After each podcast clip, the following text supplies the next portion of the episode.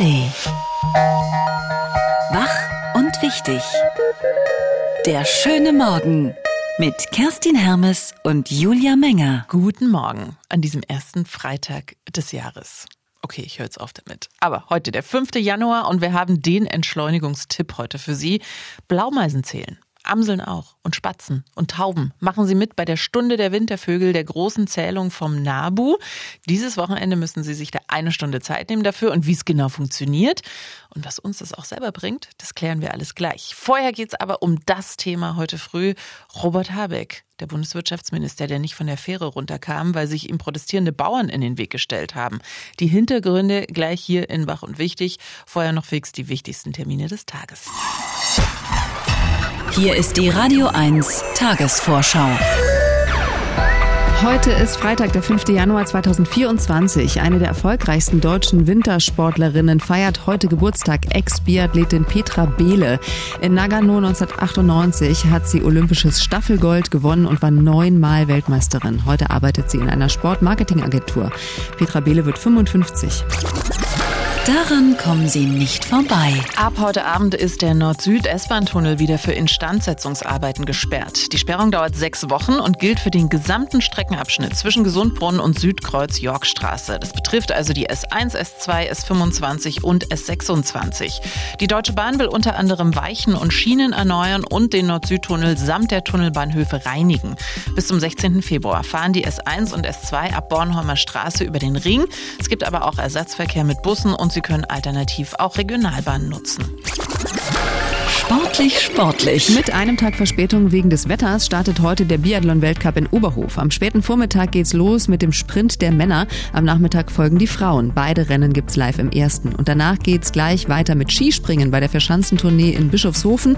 Andreas Wellinger liegt nur umgerechnet zweieinhalb Meter hinter dem Japaner Ryoyu Kobayashi und setzt für den Gesamtsieg voll auf seine Lieblingsschanze in Bischofshofen. Morgen fällt die Entscheidung. Heute steht die Qualifikation an ab 16.30 Uhr. Hoch die Tassen. Es ist wieder die Stunde der Wintervögel. Zum 14. Mal schon ruft der Naturschutzbund Deutschland dazu auf, eine Stunde lang Vögel am Futterhäuschen, im Garten, auf dem Balkon oder im Park zu zählen und dann auch zu melden, bitte.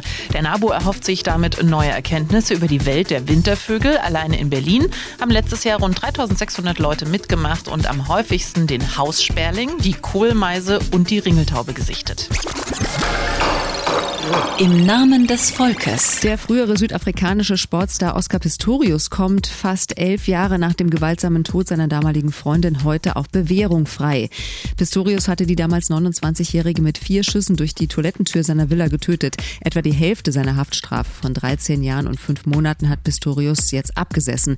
Die Justizvollzugsanstalt in Pretoria hatte im November die Bewährung bewilligt. In den Läden. Plattenfreitag. In den digitalen und analogen Plattenläden stehen ab heute die neuen Alben von Getz, Kapelle Petra, Liz und Sprints. Im Soundcheck bespricht Kollege Simon Brauer mit seinen Gästen heute Abend nochmal ein paar Geheimtipps aus dem letzten Jahr von 2023 ab 21 Uhr hier auf Radio 1 und auf keinen Fall vergessen. Spitzenpolitiker und Angehörige nehmen heute in Offenburg Abschied vom verstorbenen CDU-Politiker Wolfgang Schäuble. Der Trauergottesdienst in der evangelischen Stadtkirche wird ab 13 Uhr live im ersten übertragen. Als Redner sind Baden-Württembergs Ministerpräsident Winfried Kretschmann von den Grünen und der CDU-Vorsitzende Friedrich Merz angekündigt. Nach dem Gottesdienst soll es vor der Kirche eine militärische Ehrung geben. Und in der Passionskirche in Berlin-Kreuzberg findet heute außerdem die Trauerfeier für den verstorbenen verstorbenen grünen Politiker und früheren Justizsenator Wolfgang Wieland statt. Das war die Radio 1 Tagesvorschau. Wütende Bauern haben Vizekanzler Robert Habeck von den Grünen daran gehindert, eine Fähre zu verlassen. Er war auf dem Rückweg aus dem Urlaub von der Nordseeinsel Hallig-Hoge und wollte in Schlüttsiel in Schleswig-Holstein wieder an Land gehen. Da haben allerdings mehr als 100 Landwirte auf ihn gewartet und den Anleger blockiert. Er soll angeboten haben, mit einigen auf der Fähre zu sprechen. Das hätten die Landwirte aber abgelehnt. Sie wollten, dass er rauskommt und mit allen spricht. Das wiederum hätte aber die Sicherheitslage nicht zugelassen und Habecks Fähre muss musste dann wieder nach Hallig-Hoge zurückfahren. Was die Bauern so wütend macht, ist klar, die Kürzungen im Agrarbereich. Ein Teil hat die Bundesregierung gestern zwar schon zurückgenommen nach den Protesten der letzten Tage, aber das reicht den Bauern nicht. Darüber sprechen wir mit unserer Reporterin im Hauptstadtstudio mit Birte Sönnigsen. Guten Morgen. Guten Morgen. Das Entsetzen ist groß im politischen Berlin heute früh nach diesem Vorfall mit Robert Habeck am Abend. Es gab sehr schnell Reaktionen. Regierungssprecher Hebestreit nennt es eine Verrohung der politischen Sitten. Welche Reaktion gibt es noch? Ja, es gab mehrere Ministerinnen und Minister, die sich direkt bei X, ehemals Twitter, geäußert haben. Der Justizminister zum Beispiel, Marco Buschmann von der FDP, der hat geschrieben, dass man mal wütend ist, geschenkt, aber klar ist, Gewalt gegen Menschen oder Sachen hat in der politischen Auseinandersetzung nichts verloren. Auch Annalena Baerbock, die Außenministerin von den Grünen, sagt dort, wo Worte durch Gepöbel und Argumente durch Gewalt ersetzt werden, ist eine demokratische Grenze überschritten, sieht die Fraktionsvorsitzende der Grünen im Bundestag, Britta Hasselmann ähnlich. Sie sagt, das ist erschreckend, was dort passiert ist und empört sie zutiefst, weil es eine Grenzüberschreitung ist. Vor allen Dingen auch ein Angriff auf die Privatsphäre von Robert Habeck. Ja, es wird ja auch eine äh, Distanzierung vom Bauernverband jetzt gefordert von Britta Hasselmann von den Grünen. Ist da schon was zu hören? Denn just gestern hatte die Bundesregierung ja schon auf die Proteste der letzten Wochen reagiert und Kürzungen zurückgenommen. Also warum da jetzt keine Zufriedenheit? Wieso jetzt dieser heftige Protest am Fähranleger? Warum genau am Fähranleger da jetzt protestiert wurde, was da noch dahinter steckt, ob sich da schon rumgesprochen hatte, dass tatsächlich Teile der Kürzungspläne zurückgenommen sind, vermag ich nicht zu beurteilen. Aber der Bauernverband hatte ja gestern auch schon deutlich gemacht und gesagt, das reicht uns nicht, das, was die Bundesregierung da jetzt zurückgenommen hat und plant. Wir wollen, dass alle Kürzungspläne vom Tisch sind. Und deswegen haben sie ja auch gesagt, wir wollen weiter protestieren in der kommenden Woche, weil es ihnen einfach nicht genug ist. Insgesamt wollte die Bundesregierung Regierung, so waren die ursprünglichen Pläne, ja ihr Haushaltsloch auch stopfen, indem sie Subventionen für die Landwirte streicht. Insgesamt eine Milliarde Euro sollte da zusammenkommen. Jetzt äh, wird es da deutlich weniger werden, weil zum Beispiel von der Kfz-Steuer auch in Zukunft äh, befreit werden land- und fortwirtschaftliche Maschinen. An diesem Zurückrudern gibt es ja auch einige Kritik. Also Agrardieselsubventionen sollen schrittweise nur abgebaut werden. Die Kfz-Steuer Sonderbehandlung von landwirtschaftlichen Fahrzeugen bleibt. Dabei müsste eigentlich auch in diesem Bereich tatsächlich mal gespart werden. Das Geld muss ja jetzt an anderer Stelle reinkommen. Also warum ist die Ampel hier überhaupt zurückgerudert? Das ist eine gute Frage, vor allen Dingen, wo das Geld herkommen soll. Also offiziell hieß es gestern aus der Regierung, ja, das ist wegen des bürokratischen Aufwands. Unter anderem will man das jetzt streichen. Aber klar, hat man da eindeutig den Eindruck, dass äh, die Regierung da jetzt auf diese Proteste, auf diese massiven Proteste am Ende reagiert. Ähm, hätten sie mal ein bisschen mehr auf den Landwirtschaftsminister gehört, hätte man das natürlich absehen können, der von vornherein gewarnt hat, gesagt hat, nee, alles zu streichen, das ist zu viel. Jetzt bleibt natürlich wieder der Eindruck, äh, dass das, hm. was da geplant wurde, am Ende dann doch nicht so durchgesetzt wird. Hat sich die Bundesregierung damit auch ein Stück weit erpressbar gemacht, weil man ja schon den Eindruck bekommt, wer am lautesten schreit, bekommt dann am Ende trotzdem recht. Absolut. Also am Ende ist es natürlich auch immer ein sehr plakativer Protest, wenn da hunderte, tausende Traktoren durchs Regierungsviertel fahren, vorm Brandenburger Tor stehen. Aber natürlich wird, äh, werden die Kürzungen jetzt auch andere Bereiche betreffen. Und das wird in den nächsten Jahren ja so weitergehen, weil das Haushaltsloch eher größer als kleiner werden wird. Und dann stehen da demnächst vielleicht andere und protestieren ebenso laut. Und die Bauern haben ja ab Montag zu einer Protestwoche aufgerufen. Worauf müssen wir uns da noch einstellen? Letztendlich ist es ja so, dass fast jeden Tag irgendwo in Deutschland auch in den vergangenen Tagen und Wochen Proteste schon stattgefunden haben. Das soll jetzt noch mal ein bisschen intensiver werden. Da geht es darum, zum Teil Autobahnauffahrten komplett zu blockieren, ähm, Städte lahmzulegen. Also da ist schon eine massive Protestaktion in ganz vielen Bereichen in Deutschland angekündigt worden und es sieht nicht so aus, äh, trotz der Ankündigung von gestern, als würden der Bauernverband und andere Verbände dahinter zurückstehen jetzt. Bitte Sönnigsen aus dem Hauptstadtstudio zum Bauernprotest gegen Robert Habeck und die entschärften Kürzungspläne der Ampel. Dankeschön. Gerne.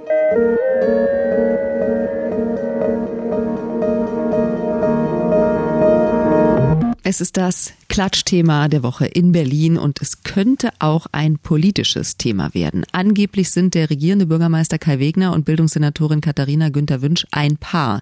Dazu geäußert haben sich die beiden CDU-Politiker noch nicht, aber die mögliche Beziehung beschäftigt auch das Abgeordnetenhaus, weil es Interessenskonflikte geben könnte. Denn Günther Wünsch war Wegners explizite Wunschkandidatin als Bildungssenatorin. Kritik kommt inzwischen auch ganz öffentlich aus den eigenen Reihen. Der Vorsitzende der Berliner Jungen Union, Harald Burkhardt, meint im Spiegel, in einem Unternehmen ging sowas nicht. Und leider seien Abhängigkeitsverhältnisse in der Berliner CDU gar keine Seltenheit, wie beispielsweise in der CDU-Landesgeschäftsstelle. Eins ist klar. Der Kommentar mit Miriam Holstein. Politik-Chefreporterin beim Stern. Guten Morgen. Schönen guten Morgen. Hallo. Der regierende Bürgermeister und die Bildungssenatorin mutmaßlich verliebt am Arbeitsplatz. Dürfen die das? Also man muss ja allen Gedanken zum Thema erstmal einen Disclaimer voranstellen. Wir wissen nicht, ob die Berichte über diese angebliche Liaison zutreffen, denn eine offizielle Bestätigung gibt es bislang noch nicht. Wenn man beim Berliner Senat anfragt, wird man an den Medienanwalt Christian Scherz verwiesen und der wiederum sagt, man nehme zu Gerüchten um das Privatleben des Regierenden keine Stellung. Gehen wir also einfach mal ganz theoretisch davon aus, es wäre so, dass ein Bürgermeister einer sehr großen und wichtigen Stadt in Deutschland eine Liebesbeziehung mit einem Mitglied seiner Regierung hätten, sagen wir mal ganz fiktiv, der Bildungssenatorin. Da werden ja viele erstmal sagen, wo ist denn eigentlich das Problem? Ihr habt ja die Umfragen erwähnt, die zeigen, dass sich äh, jeder Dritte, jede Dritte schon mal am Arbeitsplatz verliebt hat. Ich im Übrigen auch. Warum sollte es bei Spitzenpolitikern anders sein, zumal die ja noch viel mehr Zeit mit dem Job verbringen als der durchschnittliche Arbeitnehmer? Der zweite Gedanke, was geht's uns überhaupt an? Hat nicht auch ein regierender Bürgermeister einen Anspruch auf ein Privatleben, für das er sich eben nicht in der Öffentlichkeit rechtfertigen muss? Aber ganz so einfach ist es dann in der Spitzenpolitik nicht. Denn da gilt der alte Spruch, das Politische ist privat und das Private ist politisch. Und der gilt ja noch viel mehr, wenn ein Politiker selbst sein Privatleben schon mal politisch instru instrumentalisiert hat. Als Kai Wegner 2013 für den Bundestag kandidiert hat, da hat er mit Plakaten geworben, die ihn, seine damalige Frau und sein Kind gezeigt haben. Damit war es dann vorbei, als 2015 bekannt wurde, dass er eine neue Lebensgefährtin hat. Aber man darf sich dann halt auch als Politiker nicht wundern, wenn die Medien trotzdem weiter am Privatleben interessiert bleiben. Ich glaube aber, dass der eigentliche Knackpunkt ein anderer ist. Beziehungen am Arbeitsplatz sind dann besonders heikel, wenn ein Abhängigkeitsverhältnis besteht. Also zum Beispiel, wenn ein Chef ein Verhältnis mit einer Mitarbeiterin anfängt. Weil sich dann natürlich sofort Fragen aufdrängen wie, hat die Mitarbeiterin dadurch einen Vorteil? ist sie vielleicht nur deshalb befördert worden, weil sie eine besondere Beziehung zum Chef hat. Man muss allerdings auch sagen, arbeitsrechtlich ist so eine Beziehung okay. Da ist es bei uns anders als in den USA, wo zum Beispiel schon mal ein McDonalds-Chef äh, fristlos gekündigt wurde, weil er eine Beziehung mit einer äh, leitenden Angestellten eingegangen war. Bei uns gilt nur, der betriebliche Ablauf darf nicht gestört werden. Politisch bleibt eine solche Beziehung aber trotzdem heikel. Und damit sind wir nochmal bei Kai Wegner und Katharina Günther Wünsch. Wenn Wegner jetzt diesen Spekulationen ein Ende setzen will, dann sollte er möglichst schnell reinen Tisch machen und mal sagen, was ist oder eben auch, was nicht ist. Zur Wahrheit gehört aber auch, wenn die Gerüchte zutreffen, hätte er selbst bei maximaler Transparenz ein Problem, weil eine Beziehung in einer solchen Konstellation einfach immer Angriffsfläche für den politischen Gegner bietet und weil die unangenehmen Fragen an ihn dann nicht aufhören werden. Der Freitagskommentar von Miriam Holstein vom Stern. Dankeschön. Alle Vögel sind schon da.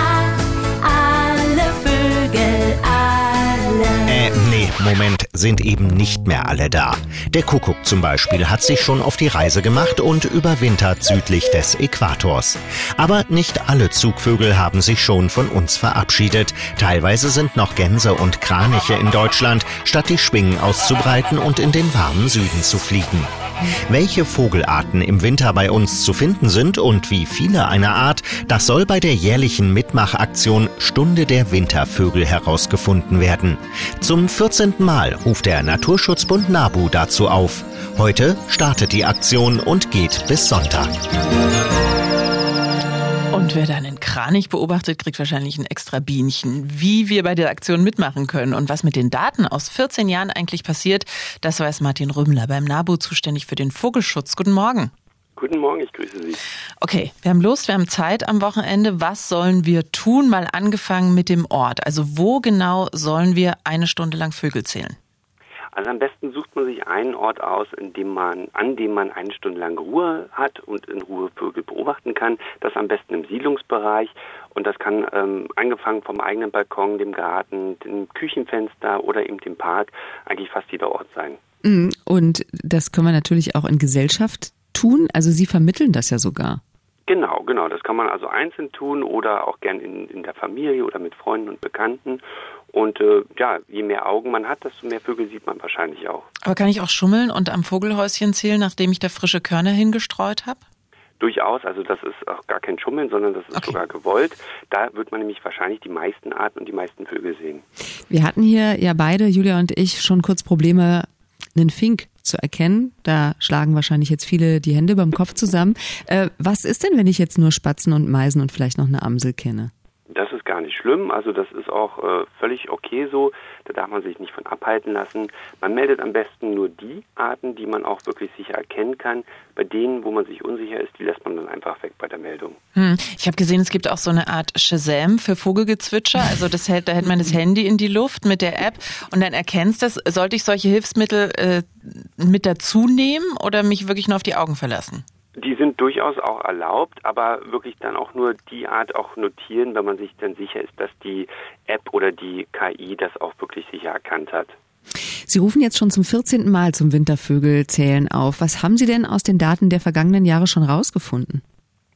Also was wir herausfinden ist, dass der Winter eine sehr dynamische Jahreszeit ist. Ähm, die Vogelaktivität ist sehr abhängig von der Witterung, vom Wetter, vom Kältegeschehen. Ähm, haben wir viel Regen, haben wir viel Schnee, haben wir eine Schneedecke oder Frost. Ähm, das heißt, äh, die, die Daten schwanken sehr stark. Und deswegen ist es wichtig, dass wir diese Aktion äh, länger begleiten und je länger oder je mehr Datensätze wir haben, die wir miteinander vergleichen können, desto genauer ist unser Bild davon, was im Winter passiert. Zum Beispiel mit Zugvögeln. Wissen die Zugvögel eigentlich vorher, dass es ein milder Winter wird? Also haben die das irgendwie so im Gespür und fliegen dann gar nicht erst los oder machen die es doch dann relativ spontan?